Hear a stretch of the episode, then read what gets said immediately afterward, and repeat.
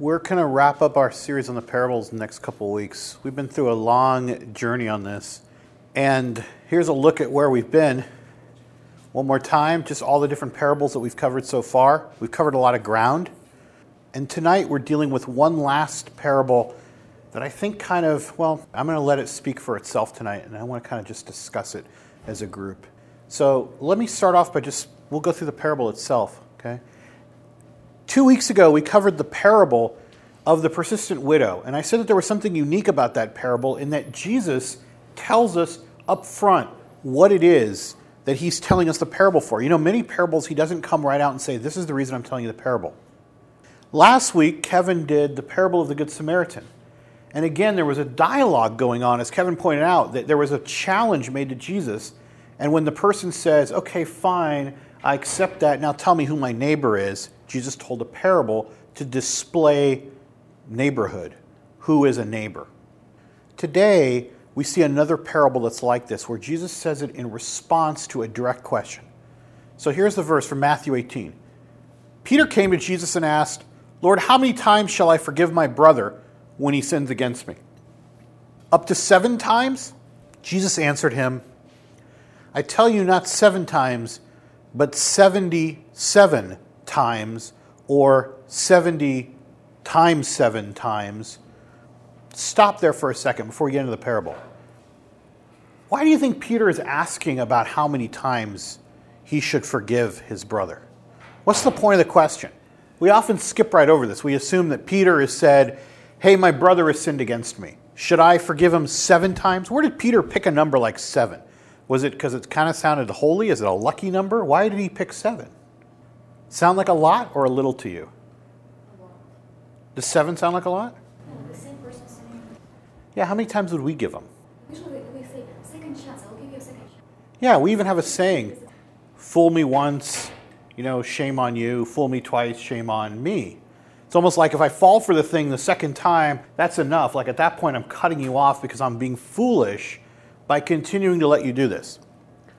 In the Old Testament, there was a number of forgiveness that was maybe not expressly stated, even though there is a verse that they got it from, but many of the rabbis commenting on the Old Testament believed that you should forgive up to three times. Okay? And after that, it was probably not worth forgiving.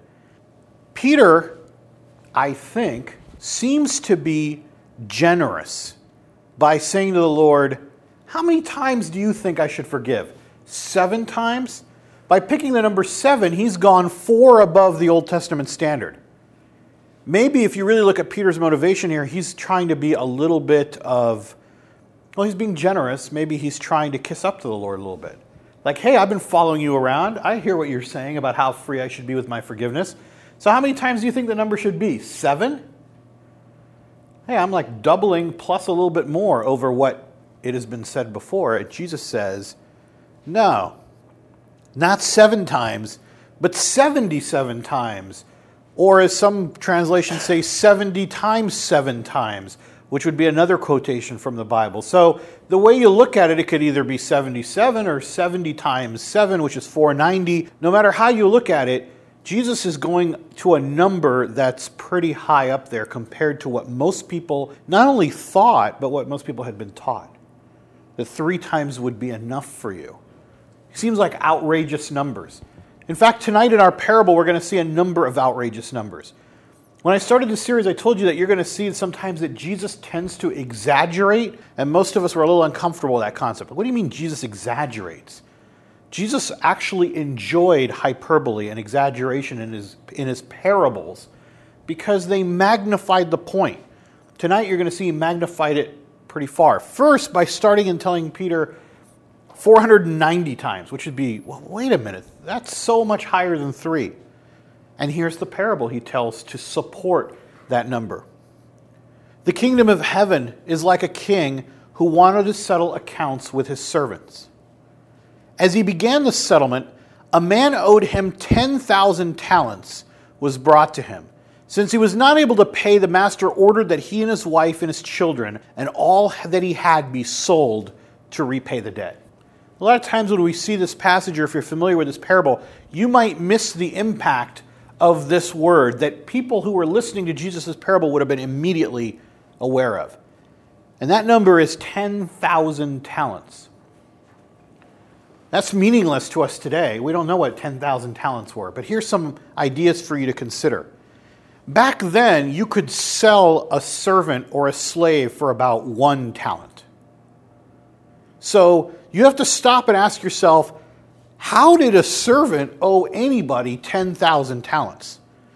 To make the exaggeration even bigger, it's been recorded that at this time, when you paid the annual taxation for a province like Galilee, where Jesus was probably telling the story, or to a Judean crowd which also had to pay taxes, their tax bills to neighboring tributes that they had to make would be somewhere in the neighborhood of somewhere maybe 200, 300, or up to 600 talents. So, this number that he's throwing out there, 10,000 talents, is more money than the country would have to pay in taxes as a tribute. It would be like if someone says, I'm going to tell you a parable. In a parable, there was a king, and one of his servants owed him 100 billion, million, trillion, billion dollars. And most people listening will be like, that's ridiculous. What did that guy just say? It doesn't even make any sense. There's, there isn't even that much money in circulation right now.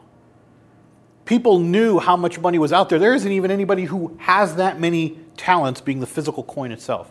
It doesn't even exist. 10,000 of them. That's ridiculous. But Jesus is again making his point through hyperbole, through exaggeration. Look what else doesn't seem to make sense. Since he was not able to pay, the master ordered that he and his wife and his children, all that he had, be sold to repay the debt. How would that repay the debt? If one servant, one good servant, would fetch one talent, how many wives and children must he have to pay back 10,000 talents?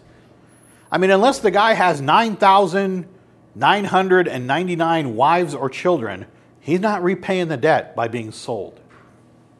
Also, even if he didn't have that money, at least if you put the servant to work or enslave him further, he might be able to produce a return for you. But if you put him in jail, how is that going to be doing anything? So that was the other option that he could have done.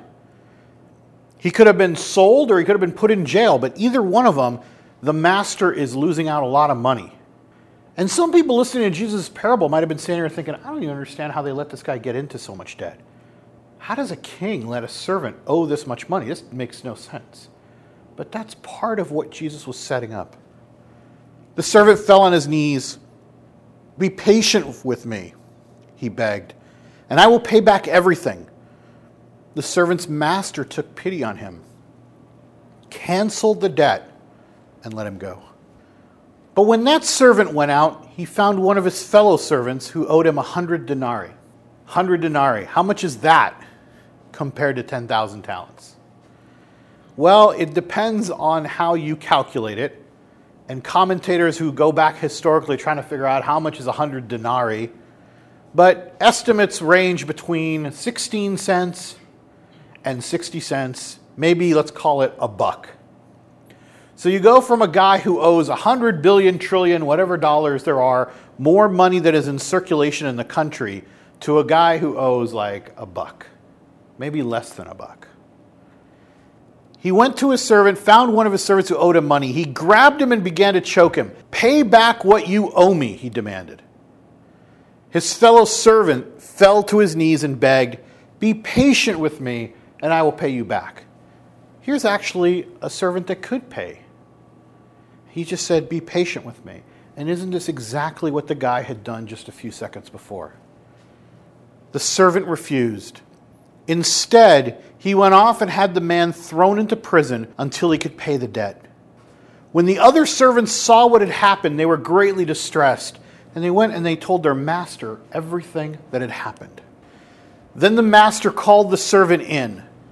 You wicked servant, he said, I canceled all the debt of yours because you begged me to. Shouldn't you have had mercy on your fellow servant just as I had on you? In anger, his master turned him over to the jailers to be tortured until he should pay back all he owed.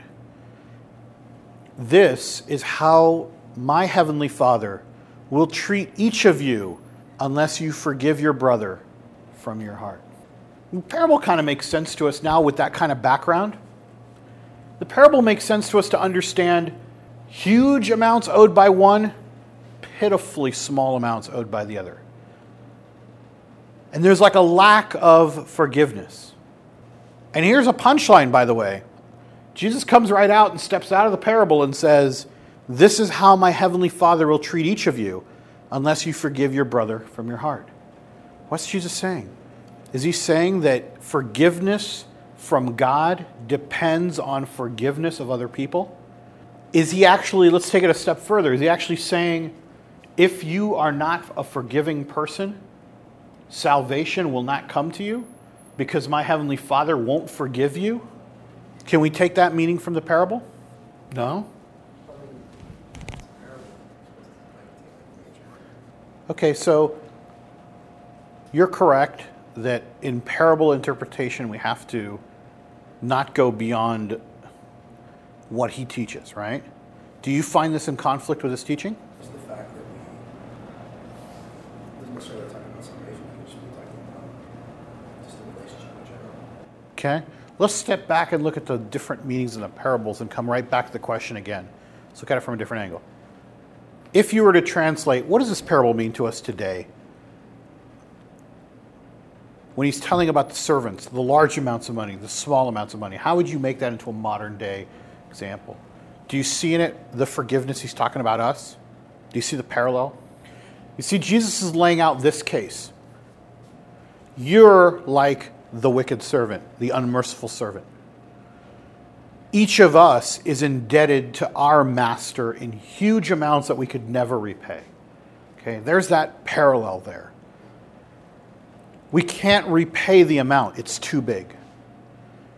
Here you have a master who, through his mercy, cancels the debt in the same way that Jesus has canceled our debt. Okay? That's fairly easy to follow. Doesn't take too many leaps for us to make those connections out of the parable that we see. But Jesus could have told the parable a different way. He didn't have to tell us the second part. He could have stopped and said, It's like a master, and made the focus of the parable about a master. This is like a master who had a servant that owed him millions and millions and millions of dollars. And when the servant begged him to give up because he couldn't repay it, the master, being a good master, canceled the debt. End of parable. That'd be the end of it. And it would be called the parable of the merciful master. And the focus would have been on the master. But this parable doesn't focus on the master, it follows the life of the servant. And it's called the parable of the unmerciful servant. Because that servant, when he dealt with the merciful master, the merciful God, who forgave him everything that he owed just through mercy, turned around and acted unmercifully by demanding something small when he'd been forgiven from so much. That's why I think the focus of this parable is about us. Because that's what we do. Having been forgiven so much, we seem to have trouble forgiving other people of small things. Now, I don't know how small they are, maybe they're big things. But that's what this parable is talking about. It's focusing on a different person. And then he tells us exactly at the end this is how your heavenly Father will treat you unless you forgive others. So the question comes back again. Does that mean that if we don't forgive, we lose? I mean, look what he does to this guy at the end. Shouldn't you have had mercy on your fellow servants, other people that we know? just as I had on you? I mean, you could hear God asking that question. Shouldn't you be forgiving other people the way I forgave you? In his anger, the master turned him over to the jailers to be tortured. This is the same kind of uh, ending to the parable that ends badly for a lot of parables we've looked at. It's, they throw him out to the place of weeping and gnashing of teeth, throw him out to be with the unbelievers, throw him out to be dismembered or beaten. This one is turn him over to the jailers to be tortured. They're all synonymous with a bad place. In some parables, you could say it's directly synonymous with hell. In this parable, maybe it's just a lot of torture. Either way, not a happy place for you to be turned over. And that question still sticks out there. But does it make you feel uncomfortable that there's something that you can do that would disqualify you from his forgiveness to say, if you don't do this, you actually lose the mercy I gave you, which is what's happening here. The master shows the mercy. The unmerciful servant does the bad thing by not showing mercy himself. The master seems to then, when he finds out about it, take back the mercy and say, Oh, yeah? Shouldn't you have had mercy? In his anger, he turned him over to the jailers to be tortured, which is kind of what he was going to get before. It seems like the master took back the mercy. Do we worship a God who says, uh, you know, I'm merciful with an asterisk next to it and a little footnote that says, like, see also, you better be merciful too, otherwise uh, subject to forfeiture?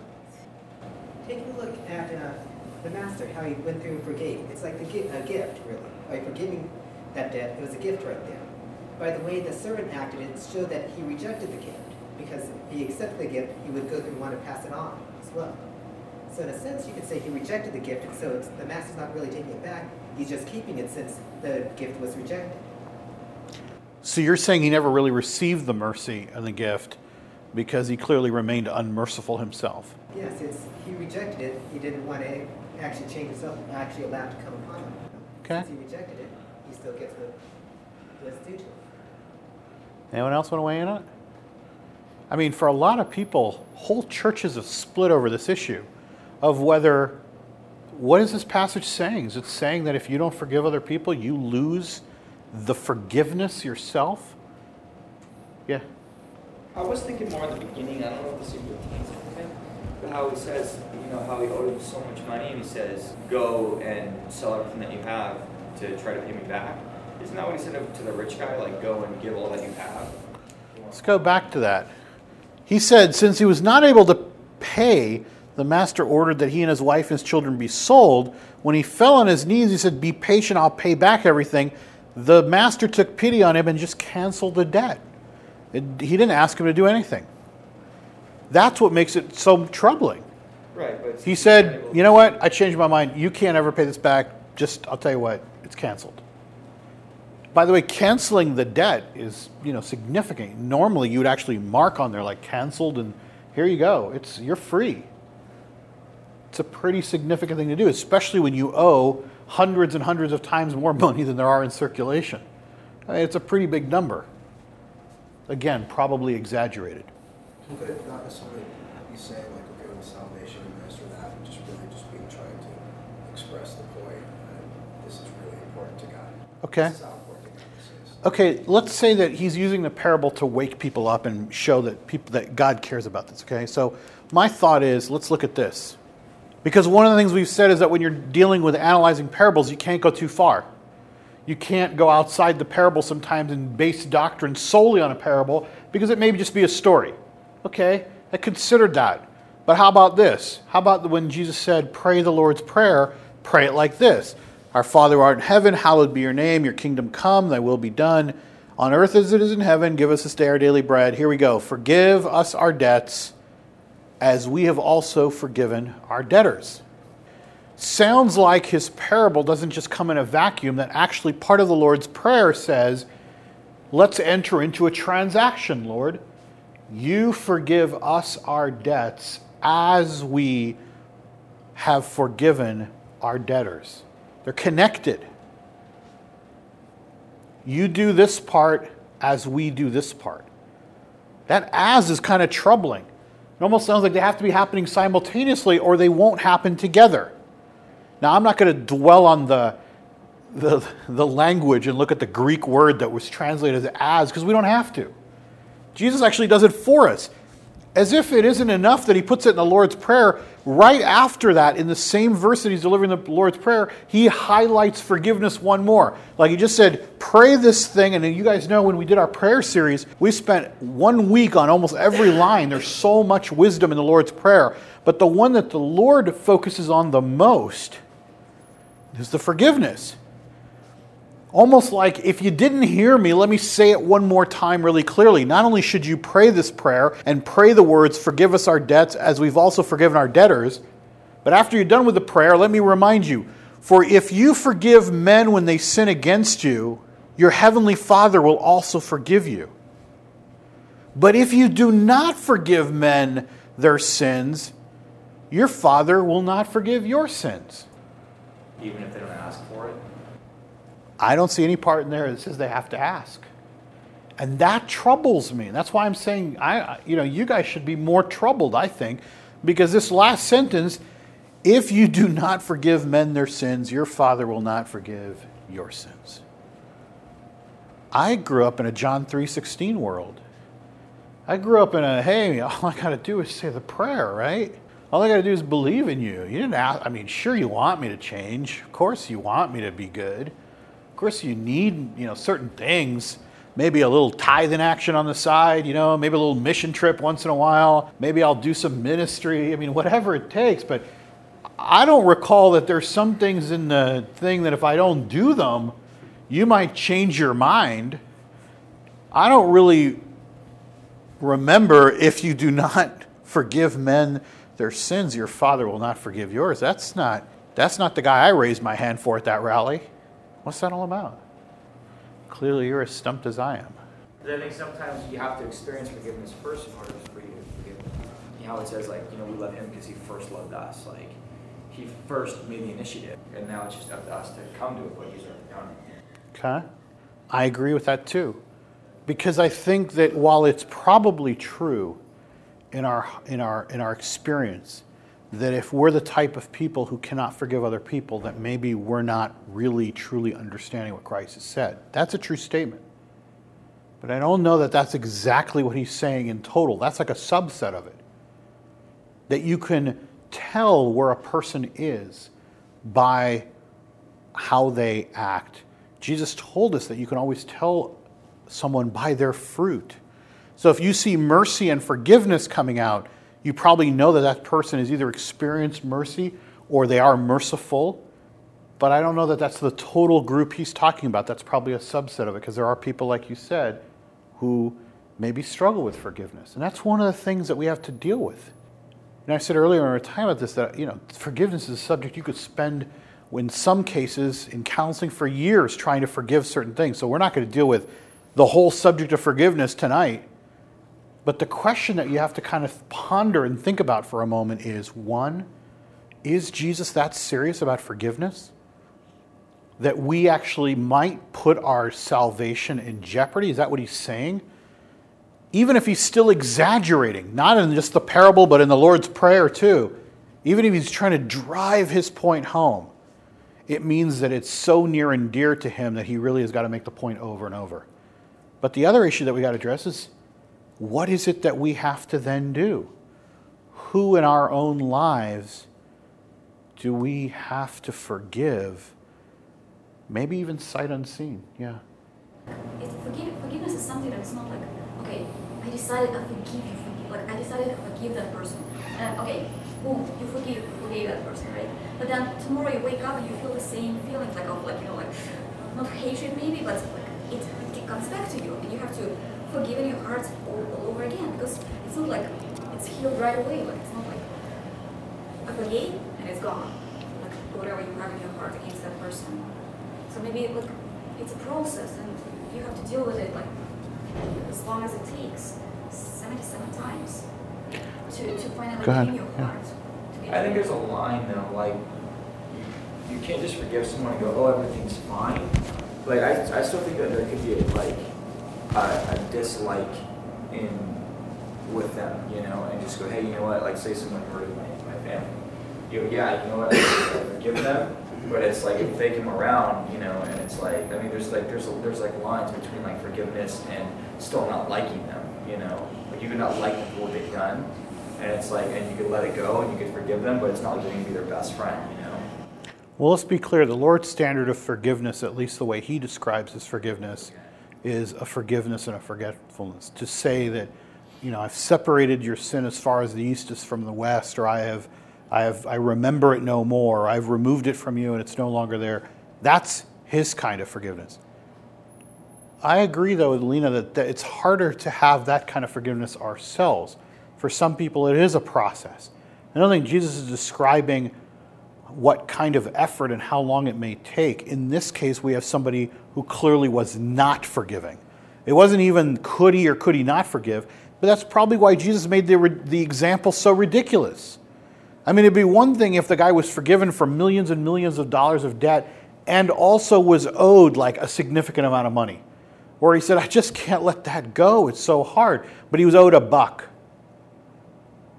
And he showed that he didn't even struggle with whether I should forgive or whether forgiveness is a process. He just didn't do it. And that's why that thing keeps coming back and haunting me about why is the Lord being so difficult? Why is he being so harsh? What does he have to tell us about the importance of forgiveness that we could actually lose our forgiveness as a consequence? Forgiveness is a hard matter, though. The real issue for us tonight, too, is what can we do in light of those words? What does forgiveness mean for us? Who is it that we hold onto in our lives? Who's wronged us? Who have we wronged? And I, like I said, we can't go into dealing with all of those issues tonight, but the parable really stands as a stark reminder that we need to deal with other people on these subjects. We need to deal with God directly on these things and say, maybe I need to have my eyes opened as to who I need to forgive.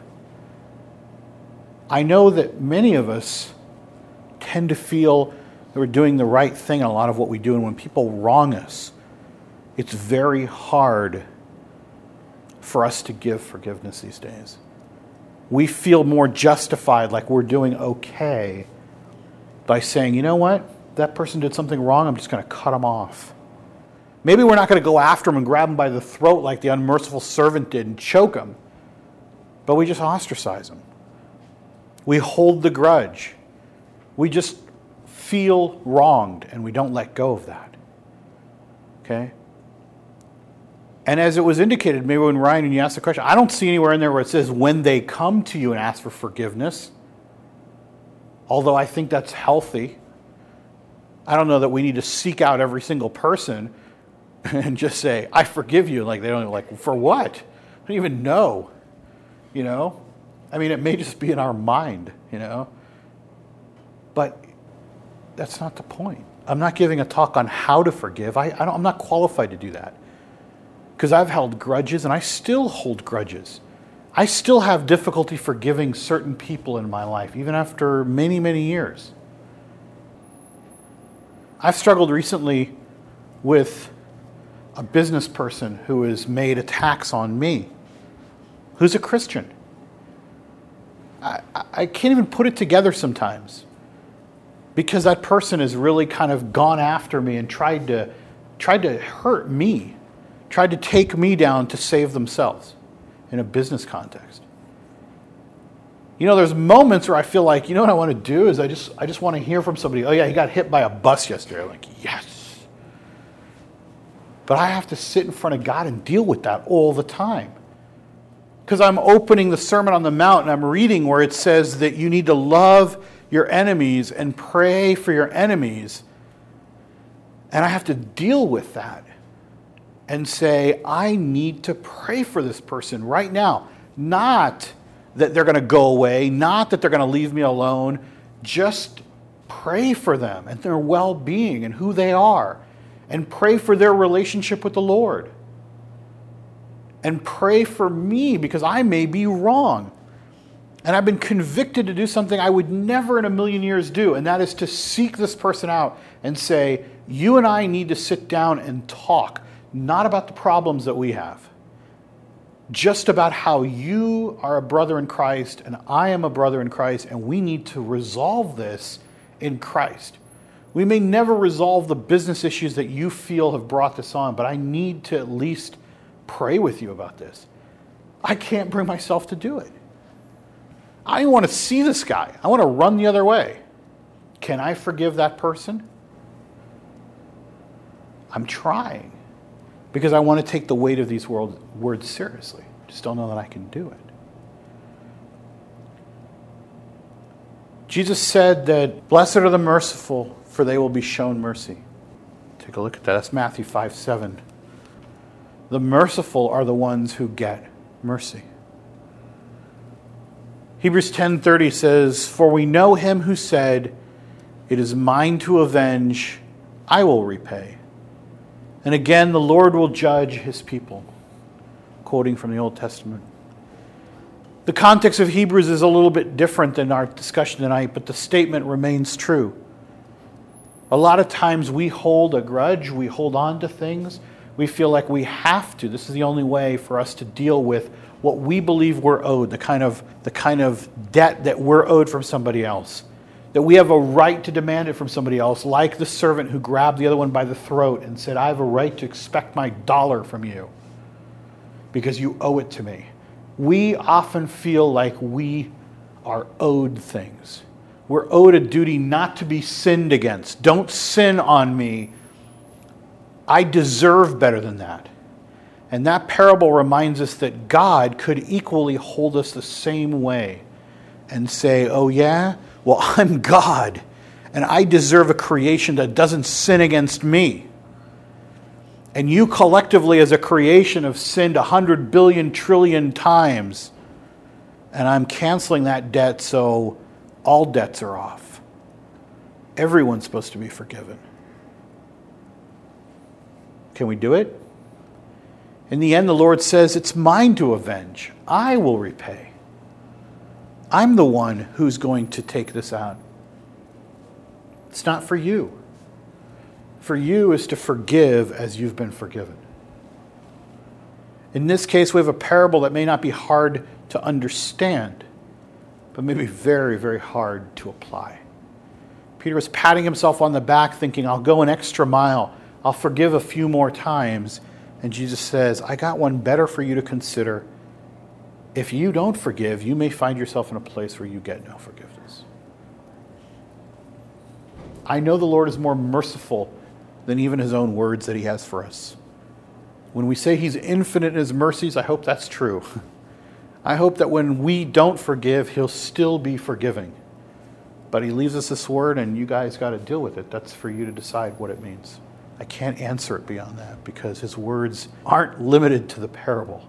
They're also in his direct teaching, which means we have to deal with them seriously. We can't just write them off as saying, well, he was telling them a difficult story to get their attention. Yeah, he was. But it seems like he was also giving them a difficult truth at the same time. Let's pray. Lord, if we were honest with your word, we would understand that we are far from grasping it. And like in all the many other parables that we've studied, Lord, you have given us difficult truths. And that's probably why you spoke them in parables, so that we could think about the story and struggle with it. And tonight is no different.